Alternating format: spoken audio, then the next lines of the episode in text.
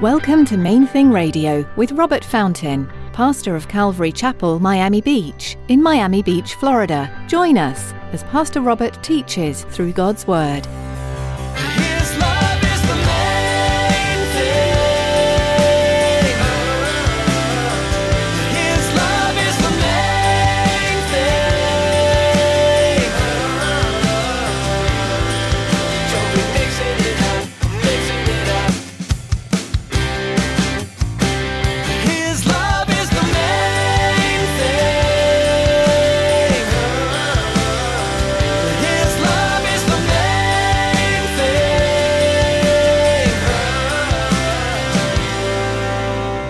Purpose, the primary purpose of the church is that we would grow up spiritually, that we would grow in faith, that we would grow in the grace and the knowledge of the Son of God.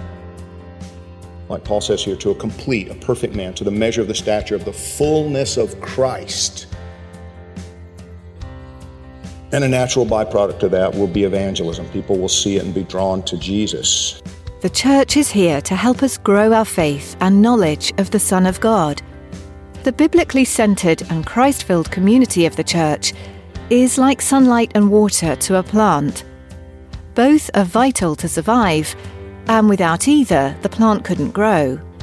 Today, Pastor Robert teaches us what makes the church so important. Stick around after today's message from Pastor Robert. I have quite a bit of information that I'd like to share with you. Our web address, podcast subscription information, and our contact information. Now, here's Pastor Robert in the book of Acts, chapter 12, as he continues his message Paul Barnabas Appointed. His love is the main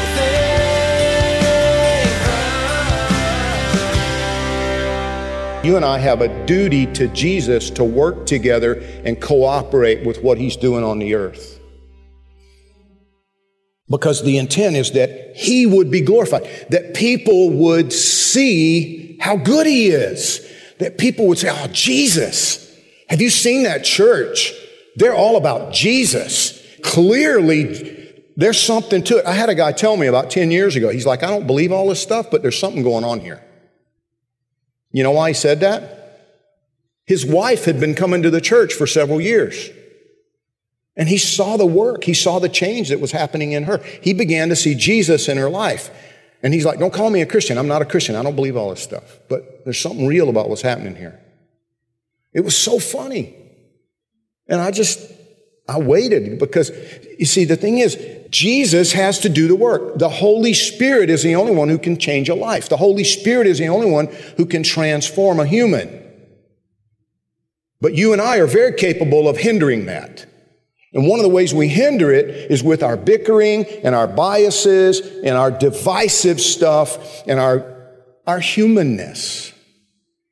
And so what he's telling us here is that the agenda, the agenda of Jesus in our lives is that we would grow up to be like him. Not to be better versions of ourselves. You know, it's, trust me, you don't want just a new and improved version of Robert. The goal is that I would become like Jesus. The goal is that eventually, and let me just say one more thing about that, because see, you and I, when we set a goal, we're hoping we might come close to hitting it, or maybe some of you are like super ambitious and it's like, no, no, no, I achieve my goals. Every year I set goals, I achieve my goals. I, that's not me. That's not me. I hope to. I work at them because I understand that if I'm not working at them, it's not a goal. It's just a dream. It's a pipe dream. If I'm working at it, it's a goal.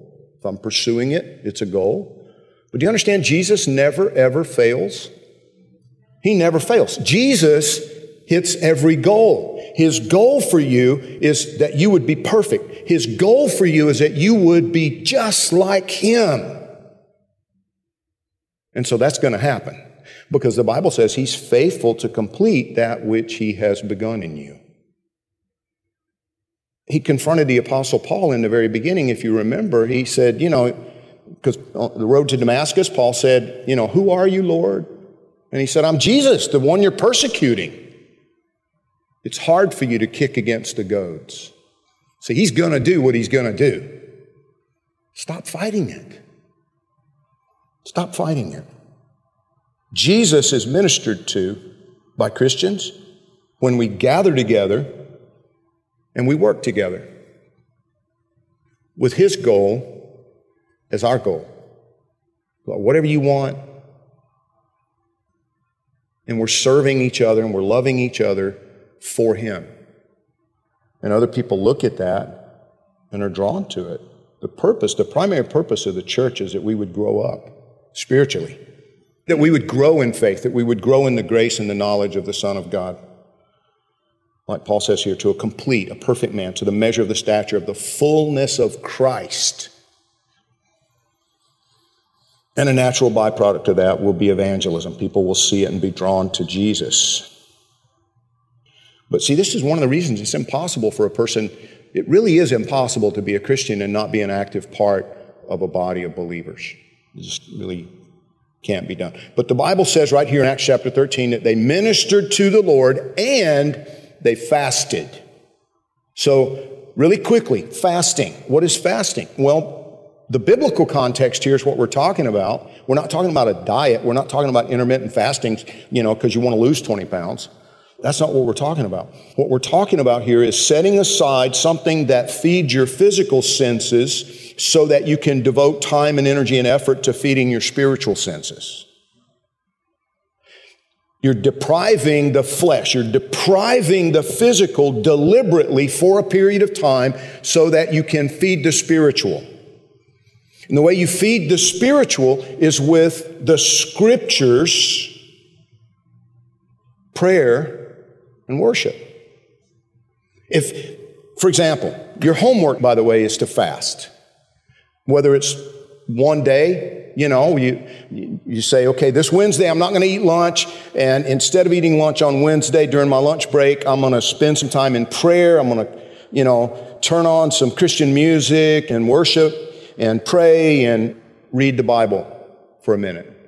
Or maybe you say, okay, I think what I'm going to do, you know, I, I want to, I really want to grow. I really want to be stronger. I really want to have a deeper faith. I want to have a stronger relationship with God. And Pastor Robert says fasting helps with that. So I'm just, I'm going to take a couple of days where I don't eat. I'm not going to eat breakfast. I'm not going to eat lunch. I'm not going to eat dinner. Instead, I'm going to spend time in prayer, reading the Bible, talking to God about what I read. That's what I'm going to do. I'm going to do that on Thursday and Friday of this week. But maybe Maybe what you do is you say, okay, I can't give up food. I mean, maybe there's a, you know, a health reason that I had a lady write me an email one time after a, a message and said, I'm pregnant. I can't give up food. And I said, well, then give up something else. What else does your body crave? What else, you know, is there? Maybe it's not a need like food. Maybe it's just a desire, something you really, really look forward to every day. Give it up. And spend the time that you would spend on that in the scriptures and praying. You know, some people, the national average in the United States, I think, used to be five hours a day people would spend watching television. Five hours a day on television. Now, I don't spend five hours a day on television, but I did at one point in my life. Maybe your fast is from television, from Netflix, from cable, from whatever. You just say, okay, I'm not going to do that. I usually spend a couple hours watching television at night. This week, I'm going to spend that two hours with God. I'm going to turn that stuff off and instead, I'm going to study the scriptures. I'm going to sing some worship songs. I'm, I'm going to spend some time in prayer. Pray for other people. Pray for the city. Listen, the point is you can let God guide you. There's no rule about this. Some people get all freaked out and stressed out about, you know, doing it correctly. God is looking at your heart. You know, if you want to humble yourself, is the way they worded it in the Old Testament, humiliate yourself before God, humble yourself before God and seek Him, He will honor that and He'll help you with it. And my normal approach, just so you know, something God gave me peace about, is I will, on the day that I fast, generally, I just don't eat anything until 5 p.m. At 5 p.m., I chow down. But I don't eat anything at all until 5 p.m. And I take time when I would normally be doing breakfast, when I would normally be doing lunch, all through the day, I'm trying to spend time with the Lord, spend time in the Word. I'm seeking God. That's the key to a fast.